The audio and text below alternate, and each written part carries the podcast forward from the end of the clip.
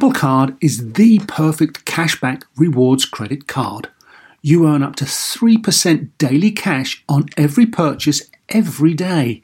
That's 3% on your favorite products at Apple, 2% on all other Apple Card with Apple Pay purchases, and 1% on anything you buy with your titanium Apple Card or virtual card number.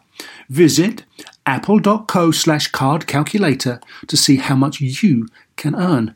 Apple Card, issued by Goldman Sachs Bank USA Salt Lake City branch, subject to credit approval. Terms apply. Want to learn a new language? And who doesn't? Well, experience immersive lessons from the most trusted language app, Rosetta Stone.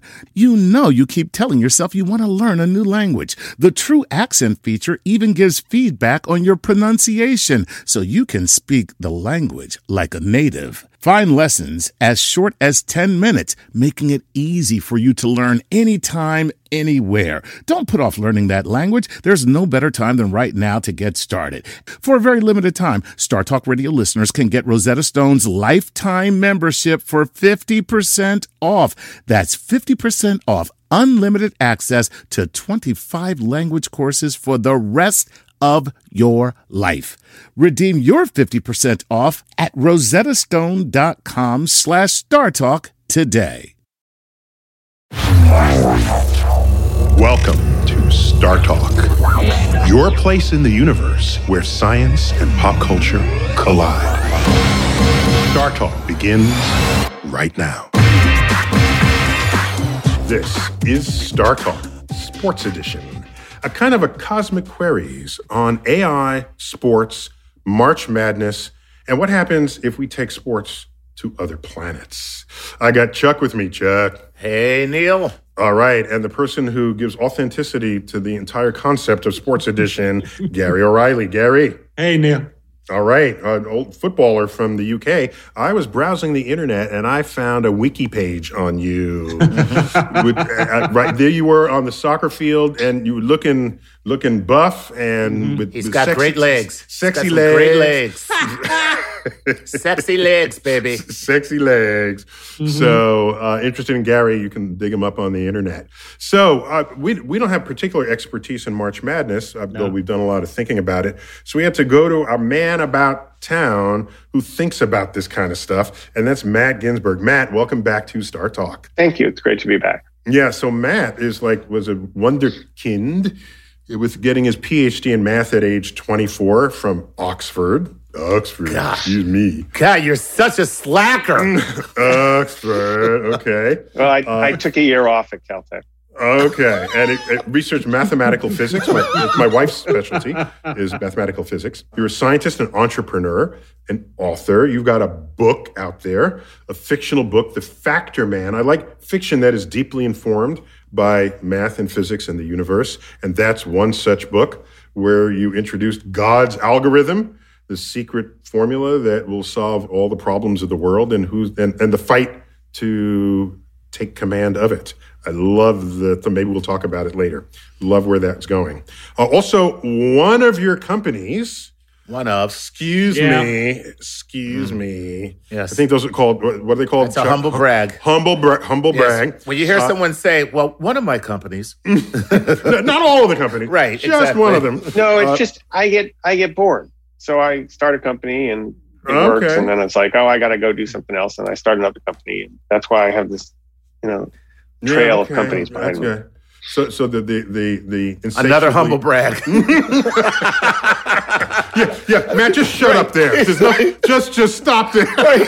Like, uh, you know what? Uh, some people, when they get bored, they turn on television. When I get bored, I start a company. I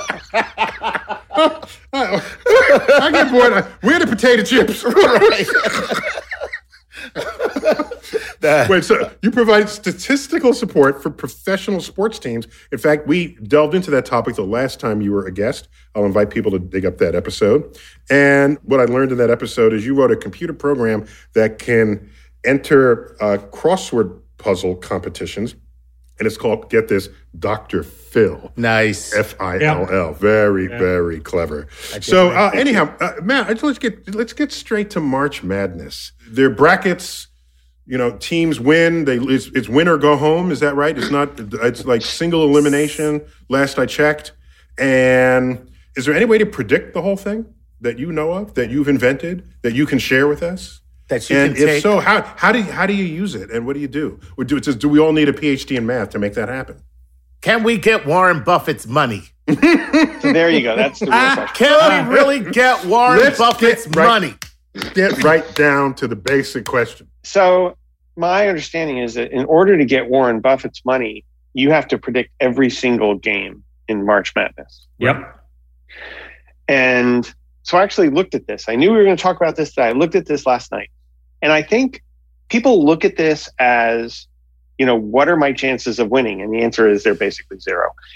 And I looked at it the other way around. And I said, let's say, But the chance of winning have- would be the chance of getting every single game predicted Yeah. correctly. Okay. Mm-hmm. so if you're if you're even money on any particular game, then you have you know you have one chance, one time in two to the sixty four will you actually get them all right.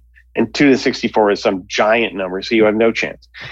But computers are helping us make better predictions. So I thought, okay, what if I wanted to have a one in a thousand shot, which it's still not terribly good, but it means that if I get to try 20 times, then I have a one in 50 chance of actually getting it sometime in the next 20 years, which is sort of as far out as I can look. And it turns out that in order to have a one in a thousand shot at winning Warren Buffett's money, you have to be able to predict with 90% accuracy who's going to win any particular game. And some of the games that's pretty easy, right? When a one seed plays a 16 seed and you bet on the one seed, it's probably about 90%. So that's good. The problem is when the seven seed plays the eight seed, Yeah. that game is really a toss up. And getting to the point that you can predict that game with 90% accuracy is really hard. There are computer methods that will help. Those computer methods, one of the nice things about them is they'll actually tell you how, how sure they are. So you can put in all this information about two teams and say they're playing. Wait, wait. uh, Did you get to put in how are the players feeling today? I mean, isn't that a So- factor that you're not considering here? It is. And you can put in, obviously, I, I mean, you could call them and ask. I don't know that that would actually help. Um, It would help them, you know. you can, Yeah, you can Hi, put in everything.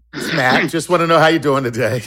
There you go. And um, if they took the call, Did you have then your coffee? Did you get your eight hours, judgments. right? For sleep? um, I think that they, a lot of the information that you need is actually buried there. So, for example, one of the things that I've you can put in whatever you want. So you can put in, for example, how many minutes of playing time did this guy have over the last three weeks? That's very And important. that's sort of Yeah. a proxy for how tired is he. yeah. And you can put in how many minutes did he have over the last three weeks or the last three days? When was he last injured? How has he been playing recently? So all of this information is public. Okay. And oh, you can, at least in theory, push it all into a machine learning system. And out will come, I think this team is going to win. And the probability is whatever. Wow. Now, how? It, they typically, for a problem like this, they typically use something called gradient boosting, and that doesn't really help you much. Um, what they do, You mean Is hearing they- you say that say it's it- gradient boosting doesn't help us much?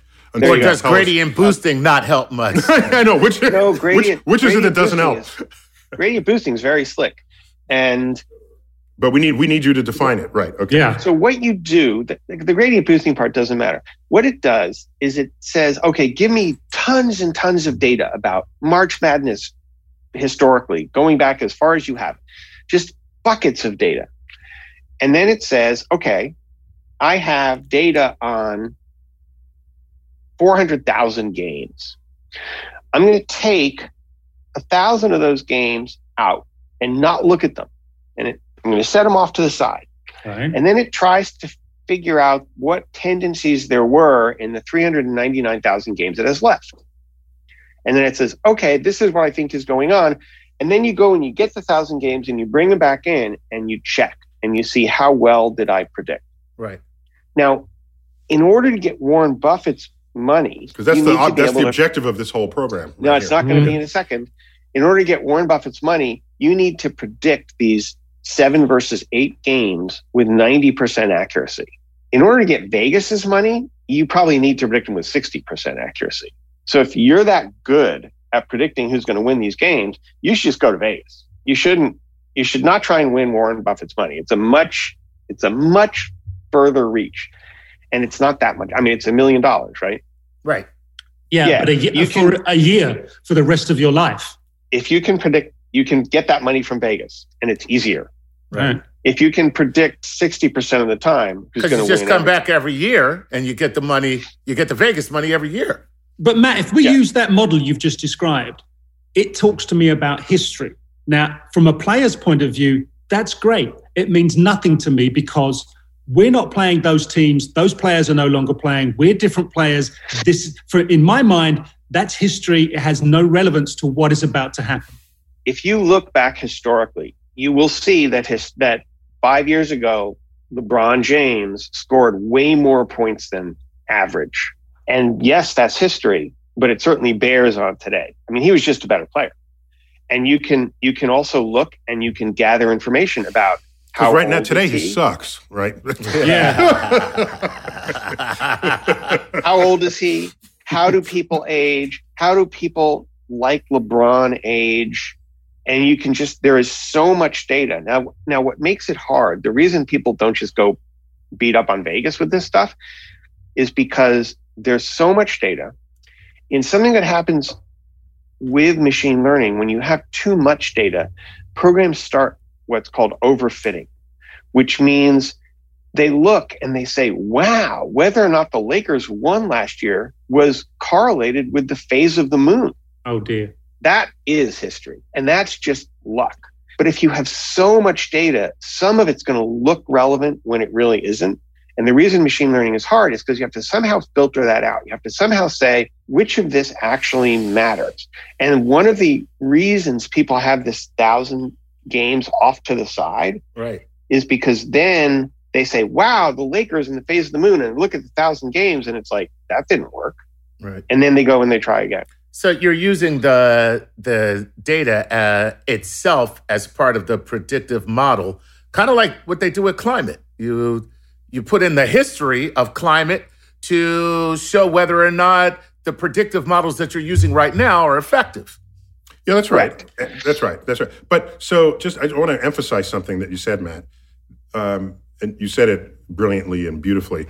Uh, I, I didn't want it to go by without sort of adding further punctuation there's a point beyond which you have so much data that you can find correlations that have nothing to do with cause and effect. Mm. And and so you need enough ways to check against that to remove those correlations from the analysis. Is that a fair way to to, to summarize some of what you just It said? is. And and the effect is very real. I mean, you can you can go online and you can you can look for weird correlations, and it, you know it's things like the number of loaves of bread eaten in each year in Denmark is incredibly well correlated with whether the U.S. stock market goes up or down. Something you know they're they're just craziness, mm-hmm. and and as Chuck said, it really is a matter of you have there there are words for it. So you have one set of data. It's called the training data and that's the data you use to build your model. And then you have this other set of data, which is called the validation data, which is the data that you use to test your model and see if it actually turned out to work. It's what you can't do, what it seems like you want to do is you train your data and you look at the validation data and it doesn't work because you were looking at the number of loaves of bread eaten in Denmark. So you make a new model that doesn't consider Denmark and you try that on your validation data and it doesn't work. And then you do it again and again and again until you find something that works on your validation data. Well, you've cheated now. Your validation data is sort of dirty because you've been using it over and over and over again. And your basic models think they're working with just the training data, but you're working with the validation data. So you're stuck. Right. So you need right. you need clean data. And clean data is incredibly valuable because what happens, you have these 400,000 games, feels like a lot. And then you take 10,000 aside and say, oh, I'm going to hold them for validation. And you notice, ooh, maybe that's not enough. I need a, I need another validation set. And you take 10,000 more aside and then you take 10,000 more aside. And And once you touch data, it's dirty forever. So how you split data up between validation and training data turns out to be important and hard. And it really matters that you not look at your validation data very often. So, Matt, how many relevant data points would you expect someone to want to use for a, a decent outcome? So, it depends on what you're trying to do. Some things you need huge data sets. So, if you're trying to predict it with 90% accuracy, seven versus eight, you need at least as much data. You need everything. If you're trying to predict if a number one seed is going to be the 16 seed, you probably yeah. get by a much less. So different problems require different amounts of data. The one rule of thumb there is. But by the way, somebody, somebody, or some committee seeded the number one team as number one and the number 16 as number 16. So they're using data yep. to do that. Yes. And that data. So, so you're not, you're not approaching those two teams from a pure, you, you are already biased by the setup for that. And I remember as a kid, and I would, because I didn't, I was kind of very literal, and they would say, "Oh, uh, Oklahoma upset Texas today by beating them in a basketball game," and I say, "Of course they upset them because they lost." and, and so I didn't under, just the concept of upset was not didn't I didn't understand that is it's because you won beyond the expectations of some group of people who decided that you should have lost. So d- does that add another sort of variable of unpredictability to what you're doing? Sort of. I mean, the bottom line is that the the seeding committee of the NCAA bracket is looking at very limited amounts of data. They're typically looking at who beat whom and perhaps by how much. And they look at the, you know, how well did those teams do and the records of your opponents. But it's a it's a tiny amount of data relative to everything you actually could use, like how long had people rested, who's injured, where are they playing, by on and on and on and on and I would assume because if they because if they were accurate, no one would ever yeah. be upset in a tournament. Correct. And the only person who would be right. upset would be Warren Buffett because he would keep losing. but um, probably the data you would use if you were trying to do this seriously is a vast superset of the data that the March Madness guys, you know, the NCAA guys actually use there's something else that I think it's important to, to realize here. And this has to do with how people solve problems and how machines solve problems. So I often draw a distinction between what I like to call a 99% problem and a 49% problem. So in a 49% problem, you're trying to distinguish between a 49% probability and a 51% probability. So the stock market. If you can only invest in stocks that are 51% to go up, you will make a killing the stock market's 50 50 and just that little edge, you'll do phenomenally. 99% means you have to just get it right. So this my sort of standard example of a 99% problem is stoplights. If you identify 99% of stoplights correctly and just drive through the rest because you don't realize they're there, you're going to die. Mm-hmm. You're going to have an accident, you're going to die. So machine learning, the kinds of things I was talking about, turns out to be really good on the 4951 problems and really bad on the 9900 problems. Basketball is interesting, right? Because it's sort of in between. The stock market is on one side, traffic lights on the other side. People turn out to be pretty good at the 9900 problems, and we're not so good at the 4951 problems. So, so the, the answer right. the answer is we're not getting that money. Chuck has been single minded this whole thing. the answer is um, you're probably not. You might go go for it. Right? You have a you have a yeah. one in a, yeah, yeah, go for it, yeah. zillion chance. You might. Yeah, yeah, go I don't want to. I don't want to spend your mortgage money on it, Chuck. Chuck. That would be sad. Right. Exactly. yeah. Go ahead, Chuck. Chuck, go ahead. Uh, bet your kids five twenty nine on it. Guys, we got to take a quick break, but when we come back, this is really a a, a Patreon cosmic queries for March Madness. And I want to get a few of those questions in uh, related to that. But also, uh, maybe we can think about sort of sports on other worlds and what that might mm. be hmm. like when we return.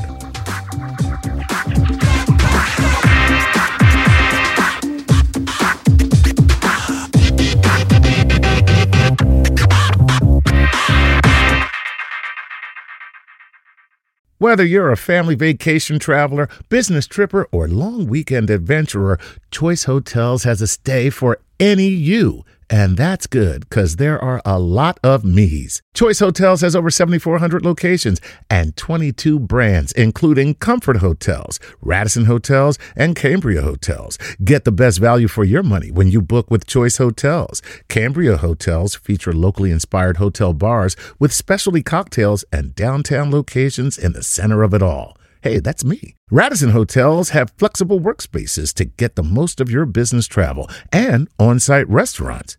That's me too. And at Comfort Hotels, you'll enjoy free hot breakfast with fresh waffles, great pools for the entire family, and spacious rooms. Hey, that's me too. I guess I'm just going to have to stay at all of them. Choice Hotels has a stay for any you. Book direct at choicehotels.com, where travel comes true. Reese's peanut butter cups are the greatest, but let me play devil's advocate here. Let's see. So, no, that's a good thing. Uh, That's definitely not a problem. Uh, Reese's, you did it. You stumped this charming devil.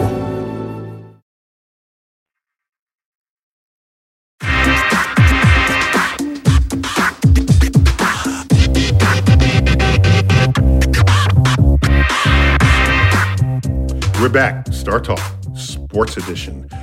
March Madness that's what we're talking about. I got Chuck and Gary here, guys. Yes. Hey, yeah, we can't do this alone. We needed someone who could bring the analytics into the house. And we've got our favorite analytic guy, Matt Ginsberg. Matt, always good to have you here yeah. on Star Talk. Uh, um, with his with his math PhD, just spilling it out whenever he's got to do it. So hey, before we get into it, let me just ask Matt something real quick. What's that? With with, with, with all of your plus, plus, I want to take I want to take sports off world and see where that can where that goes too. Oh, cool! With questions that Patreon members have. oh, we're, but we're gonna. Oh, so all this credit you have mathematically, do you ever do you ever game the system? Uh, you know, with with with any of your programming, any of your machine learning, any of your mathematical prowess. Do you ever put that to work and just say, you know what, I'm gonna I'm gonna go ahead and make a little little. Wait, wait Chuck, I have the answer so, to that. Wait, I, I, I, I, can answer for you, Matt. Here, uh, so uh, either he's a miser, or the answer to that question is no, because look at the room he's in. that there's no butler. There's no staircase going up to three level mansion. The dude is just in a regular room. So I don't know. So I don't know if that. Me, so the, the answer is the butler's in quarantine. there we go. um, it's not. It's not fun, right? I had, I had, a friend who went and played blackjack in Vegas and counted cards and was very mathematical. And at the end of it all, he said he figured out that he had made 15 cents an hour. Mm-hmm. And it's such a grind. And I I like I'll tell you the the best. It's, it's a grind making happened, money. It's such a grind. Oh, the oh, best thing so that ever bad. happened to me in terms of mathematical abilities is my daughter uses me as a calculator. So I'll be walking around the house and she'll, Dad, what's 17 times 36? And occasionally we have house guests who look at her and they say, Scott, did you just use your father as a calculator? And she says, Yeah, that's what he's for. So that's great. Well, guess and, what? How, how old is your daughter? Well, now she's 22. Okay. I was going to say, because at this point, she's using you as a cash machine. Dad, can I have 17 times 36 worth of dollars? that's right. yeah. That's cool. All right. Well, that's a good answer. Yeah. All right. So, so uh, give me that, Chuck. Who's got the first uh, Patreon question? Um, I don't care, Gary. You want to go first? yeah, I'll jump in. So these are Patreon patrons, our exclusive Patreon patrons. Nancy Diaz. Uh, she says, here's a shot at March Madness question. How can AI take into account things like motivation, styles Ooh. of play, and performance under pressure or other factors challenging to quantify in determining the outcome? The example she cites is Virginia's national championship win in 2020, given their embarrassing loss in 2019. So, Matt, what do we think? Is this sort of enrolled in your in your data points that we talked? Yeah, can you quantify motivation? Probably. I mean, in theory, you can sort of quantify anything. Motivation probably shows up. Let me let me look at this exact example, and you know, in the data, is going to be well, how well did teams who got to the finals do if they lost in the finals the previous year? Mm. You've got a reasonable sampling there. And that's one that can, you know, and then these machine learning algorithms that just, you just drop all the data in and they just churn, churn it up and try and look for patterns. And if that's a pattern, it'll find it. I've looked for patterns like that and I've never found them. College okay. athletes seem to sort of always be about as motivated as they can be because they love the game. They're trying to get into the pros. They're really working. But if there is a pattern, it should be somewhere buried in the data and you should be able to pull it out.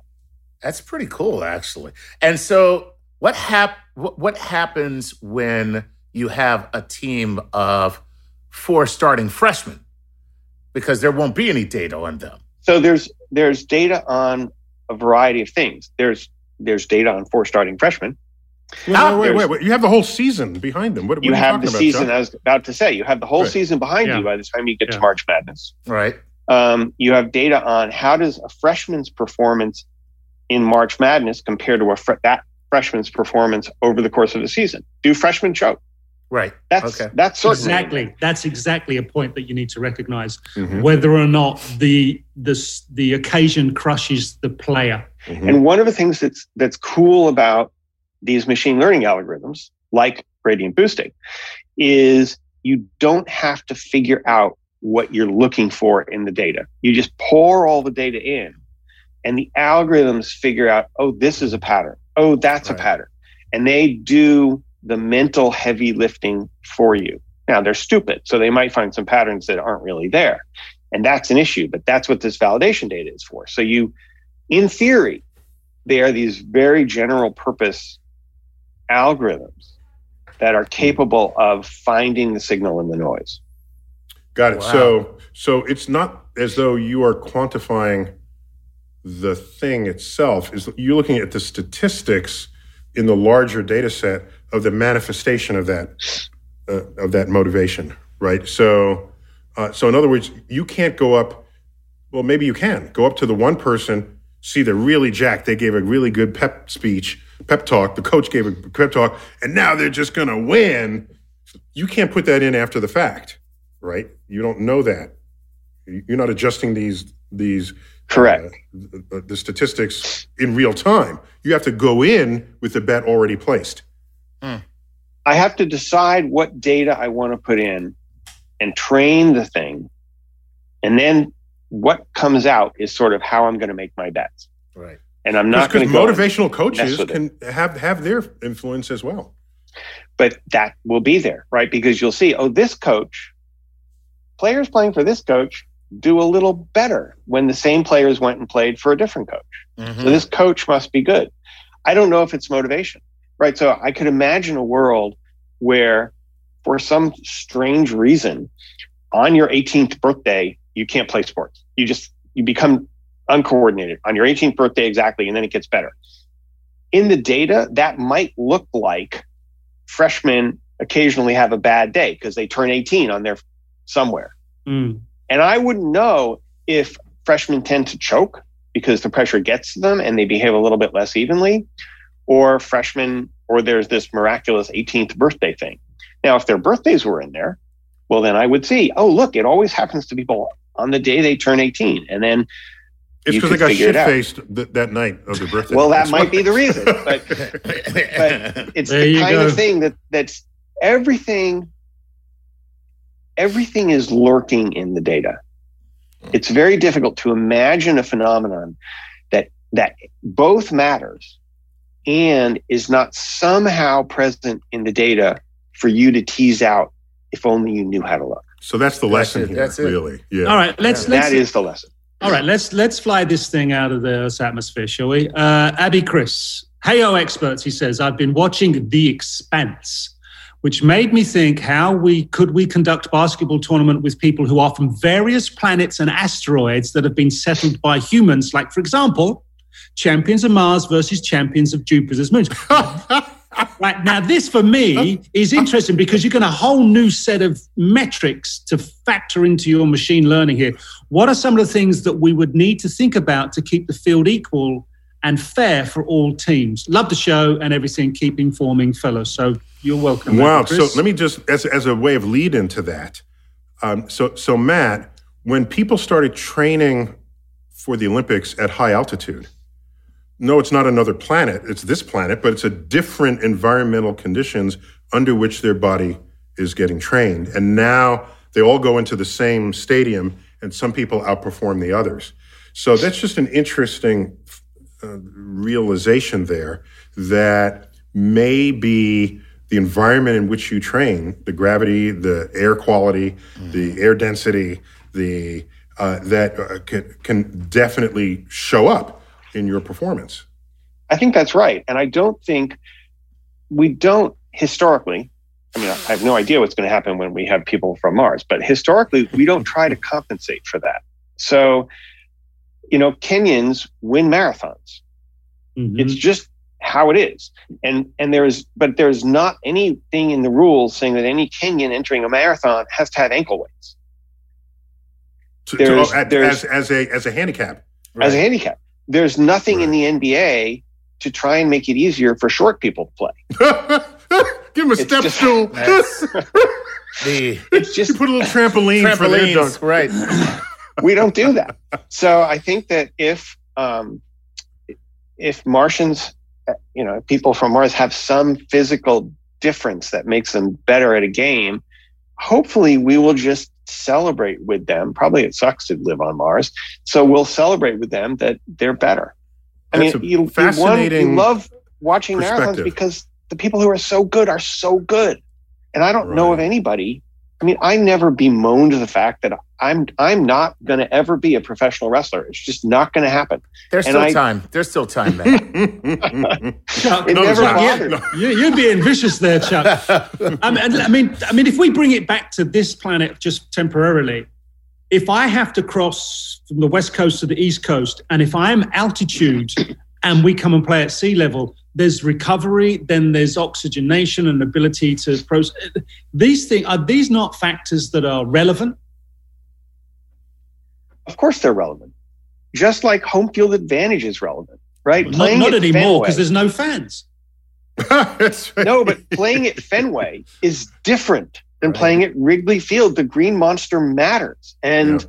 Boston players, Boston selects their players in part because they're looking for people who have the natural skills that will exploit the peculiarities of their park. As did the Yankees As for so many Yankees, years because the, the, the, right field line was one of the shortest of all ball fields.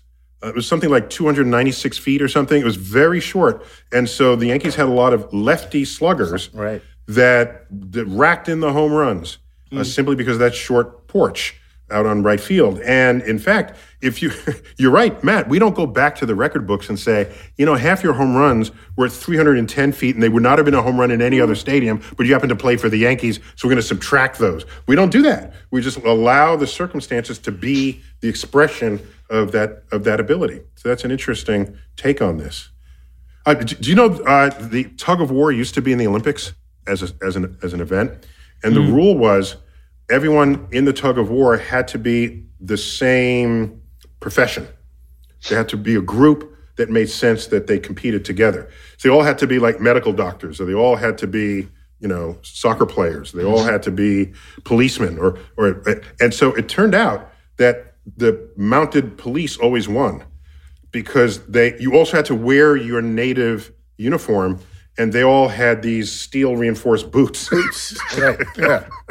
and then just realized this is a stupid event, and let's right. just get rid of it. They're so, also all used to pulling on the reins of an obstinate horse. So, like, let's go. Oh, there yeah. you go. So, yeah. I mean, the closest I've seen to this, my wife was a hydroplane racer. Wow. And wait, wait, she was a what? A hydroplane a racer. hydroplane racer. She was the national champion. That's a Holy thing. crap! Yeah, it's these little boats that fly across the water. All and it's actually it's one of the coolest sports ever, by is, the way. It is. So her class had a weight limit. And she was like the only woman. She weighed way less than everybody else. And they actually made her put a plate of lead yeah. in the bottom oh. of her oh. boat right. so that she could meet the weight limit. And she hated it because everybody else, you know, you're you're there and you're driving and you lean and you move your whole weight. And she could not move the lead plate. It was just stuck on the bottom of the boat and she could lean, but she was leaning with much less mass than why all the they, guys she why was didn't they competing against. Load pockets in a vest on her so that she could lean with the weight and match other people's uh, capacity. She decided the lead weight was better. I mean, she was ridiculously, and she she beat them all anyway, so she was fine. But um, she's wow, she's that she's, she's, just that, that competitive. That's all. She's just like I could have I could have destroyed you instead of just beat you. wow. Oh man, dude. also, speaking of home field advantage in an interplanetary contest, so mm. it would matter if you played your sport in on your planet, right? I mean, that would matter. Presumably. Yeah. That would be the, the ultimate home field advantage because you know your gravity and your air quality and your your um, all the peculiarities of your environment. Plus, Neil, if I have to travel from planet A to planet B and it's X amount of light years, I have to get there and acclimatize. So therefore, it's recovery. I'd have to turn up however many years in advance to years ahead of time, plus my journey. Yeah. no, you know it'll be it'll be like the the the the, the uh, what do you call it in tennis where there's the four events, but they're not all on the same the Grand Slam. So the Grand Slam. So the so Wimbledon is on grass. Yeah. And who is it on clay? Uh, is it? It's uh, Roland Garros. Roland Garros. Yeah. The French Open is on clay, and then you have the concrete, you know, at Forest Hills. So that's interesting. So if you if you do the whole circuit, then you need a combination of abilities. So which is what makes winning the full Grand Slam so that so much more impressive than yes. anyone who's only has the talent for just one.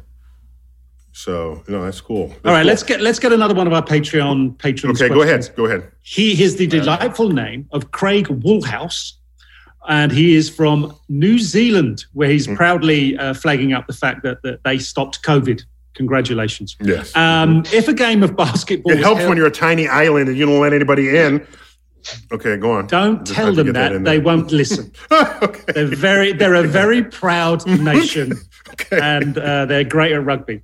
Uh, mm-hmm. If Plus, I don't want I don't want anybody showing up here doing the hop. Okay. That's that's hundred percent for certain. Right? He says if a game of basketball is held on Mars indoors with Earth's atmospheric pressure, would we finally be able to dunk it from the three point line? And would it count as a three, or do we need another planet? And he says, "Oh, I, I uh, like that," and we will get to that answer when we come back on Star Talk Sports Edition.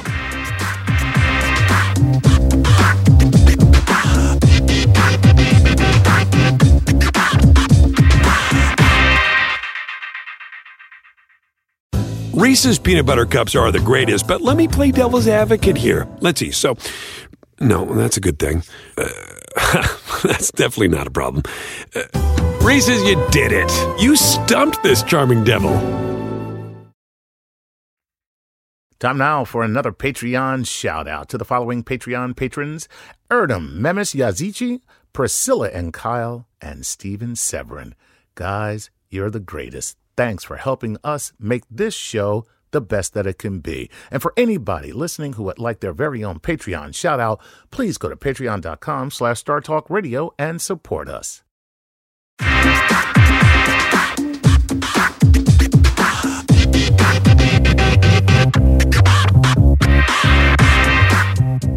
We're back. Star Talk Sports Edition. Cosmic Queries we started out with March Madness, and now we're thinking about sports on other planets, what role AI could play in predicting winners. And we've got Matt Ginsberg with us, uh, becoming a friend of Star Talk. Uh, so it's not your first rodeo with us. Thanks for coming back, Matt. So we're picking up on a question. I love this question. If you could restate that. Uh, of course. Gary. It's yeah. from Craig Woolhouse. He's one of our Patreon patrons, an exclusive member. And he says if a game of basketball was held on Mars indoors with Earth's atmospheric pressure, would we finally be able to dunk it from the three point line and would it count as a three or do we need another planet and then he cites the one that mj that's michael jordan came from so uh, hmm, your answers yeah. please so matt if you could if you have anything to add to what i say i'd be delighted for you to, to sort of jump in but uh, on mars there's about 40% of earth's gravity there. So if you weigh, you know, 100 pounds on Earth, you weigh 40 pounds on Mars. And all of your musculature is accommodating the 100 pounds that you weigh. So now you only have to sort of move 40 pounds, uh, sort of up against gravity. So you can jump higher uh, and you fall more slowly. oh, okay, that's the so the hang part. time. Yeah, is there. Okay, so if you can jump higher and you have good hang time, and if you get a good running start, I'm thinking I didn't run all the equations on this, but I'm thinking you could dunk from the three point line and count it as a three pointer because you would not have touched the ground and the ball wouldn't have hit the ground in between the three point shot line and and the main basket. Matt, what do you think of that? I think that's right. I mean, certainly from a rules perspective, that's the easy part of the question. Um, you know, you take off from behind the three point line, it's a three pointer. I haven't done the calculation either. I suspect that a second is still a second and a meter is actually what's reduced by 40%. So you probably can jump like two and a half times as far. Mm-hmm. And given that Michael Jordan can dunk from behind the three point line anyway, no, no, he can, that, no, he, he can dunk from behind line. the the foul line, not the three point line. Well, did anybody ask him to try? so just just something to be clear about what he's actually doing, which is not obvious unless you analyze it. So generally, if you're trying to dunk, the point where you're dunking is the highest part of your arc because the rim is 10 feet up. Whereas Michael Jordan from the free throw, throw line, he is not still ascending at the point he's dunking. He has already peaked in his parabolic arc and he's on his way down.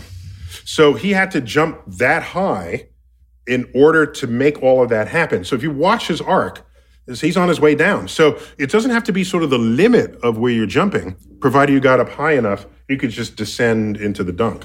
Okay, so, I, I want to sound like the smart kids in this conversation. So I didn't do the calculations either. However, I know if we're doing this with this sort of ability, I'm making the court bigger. I, I, and the rim taller, the rim higher. Yep, I'm raising the bar. I'm I'm stretching the court, and yeah, because if I if the hang time is seconds plural, then it's a different game. If we play it on this particular, people will be flying out the arena. No, it's a better game. Yeah. no, like no, wait, wait, wait. But if but you do I, that, then you're neutralizing all these interesting features of the Martian basketball court. Right. But then again, it's it's more like basketball because we've kind of made it equivalent in the size of the court as opposed okay. to an earth court. No, I, I think it's it's way more complicated than that, right? Are you going to make the hoop bigger? If you're shooting from so much further away, you have to make the hoop bigger.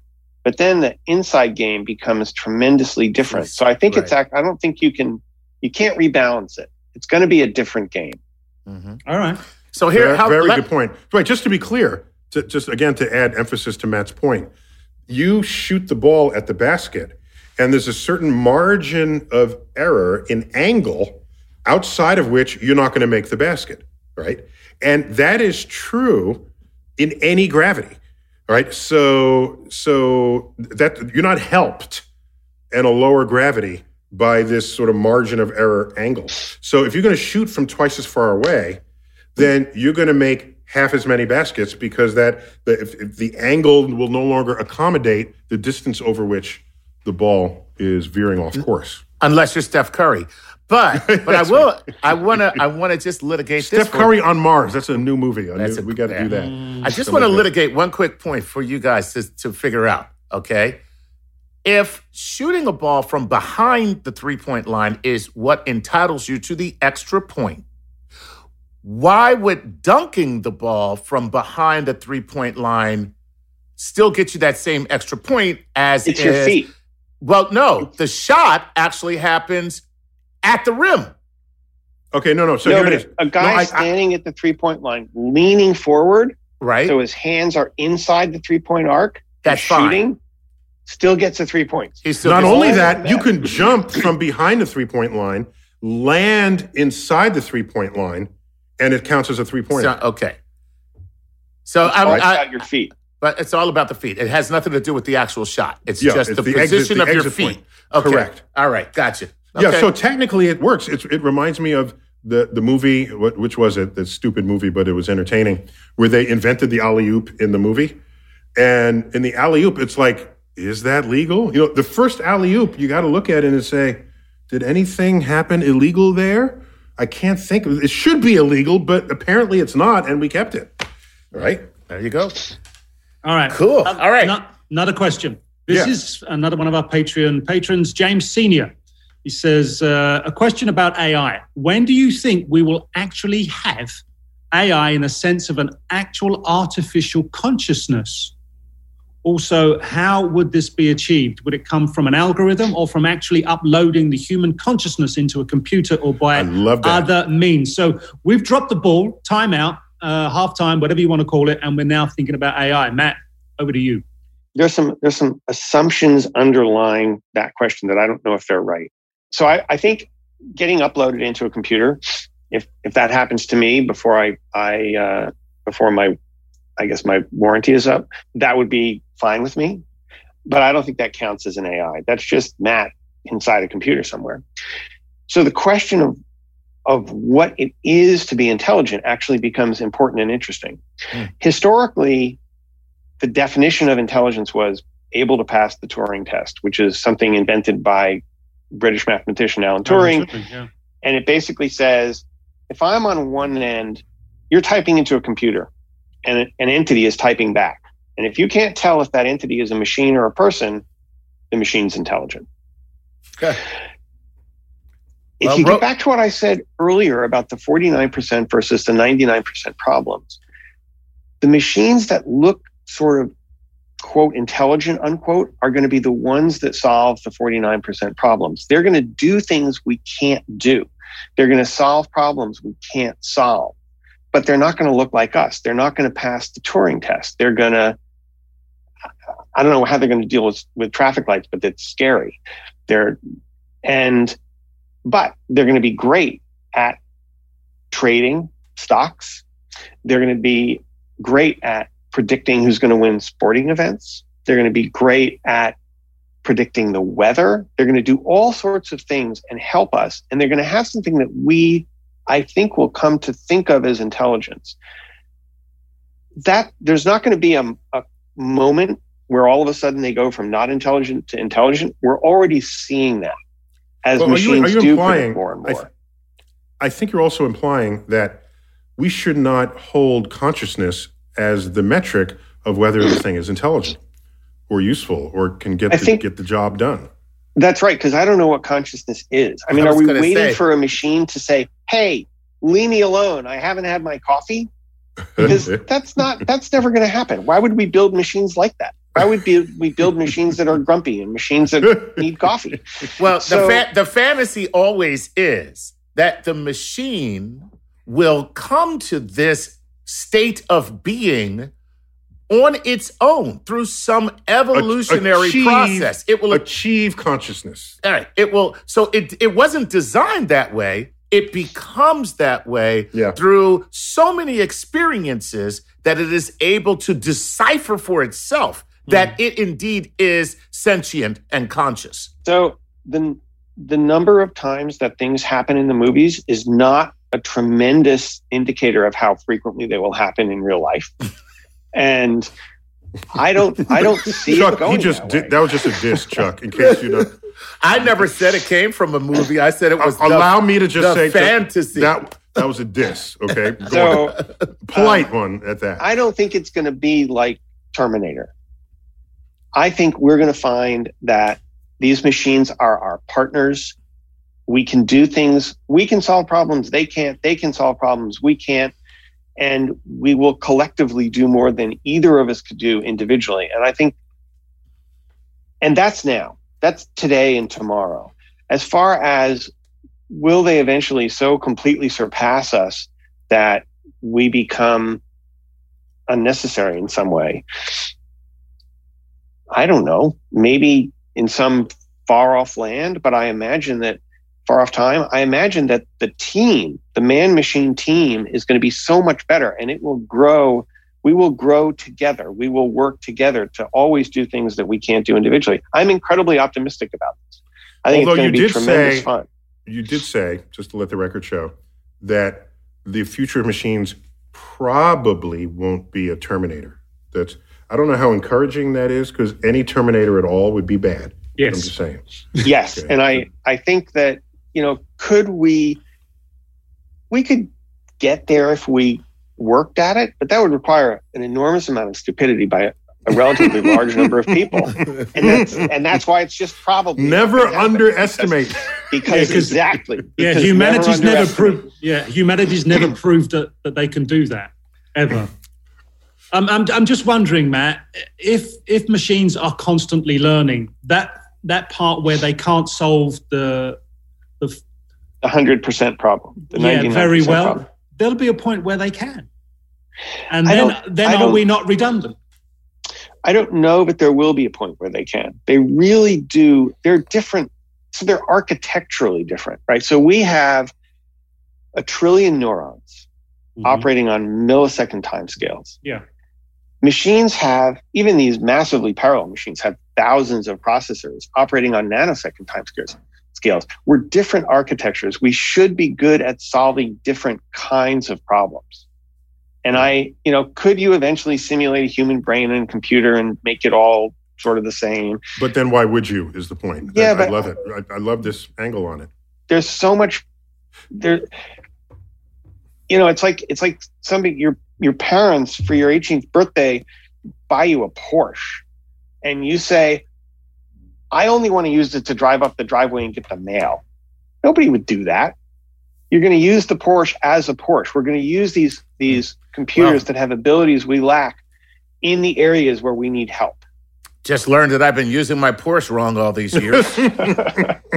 but you got your mail fast. that was the early internet. Let me get to my mailbox as fast as I can. We got time for one last question if it has a quick answer. All right, so, I think I think we've got to go back to the Factor Man and God's Algorithm, Matt Ginsberg's book. Didn't you want to know something? Yeah, I just, I just, I, tell me what that. happens. What that's a novel, so, right? Yeah. What is God's is equation? Um, it's about a guy who finds what's called God's algorithm. It lets him solve basically any problem. And my view is that he's anybody who finds this is it's a race, whether the government kills him or he takes over the world first. And this guy realizes he realizes he's in this race. He doesn't actually want to take over the world. He he mostly just wants to go to Disneyland with his kids.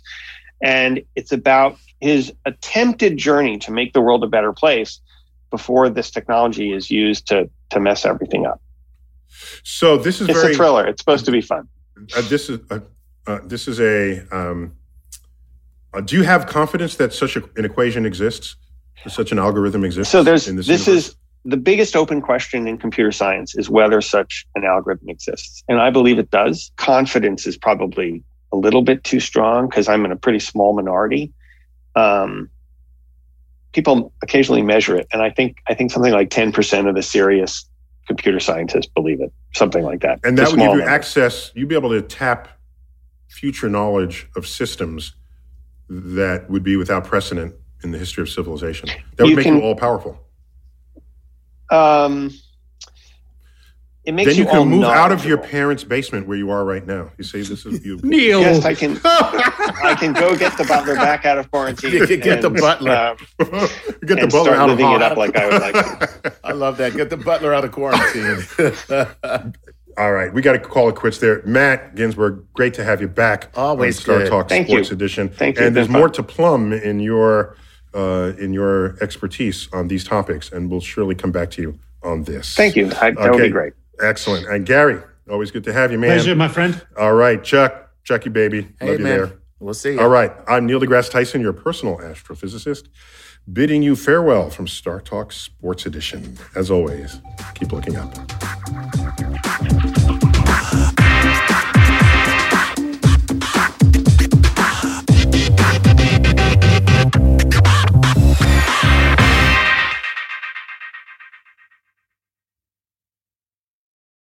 Reese's peanut butter cups are the greatest, but let me play devil's advocate here. Let's see. So, no, that's a good thing.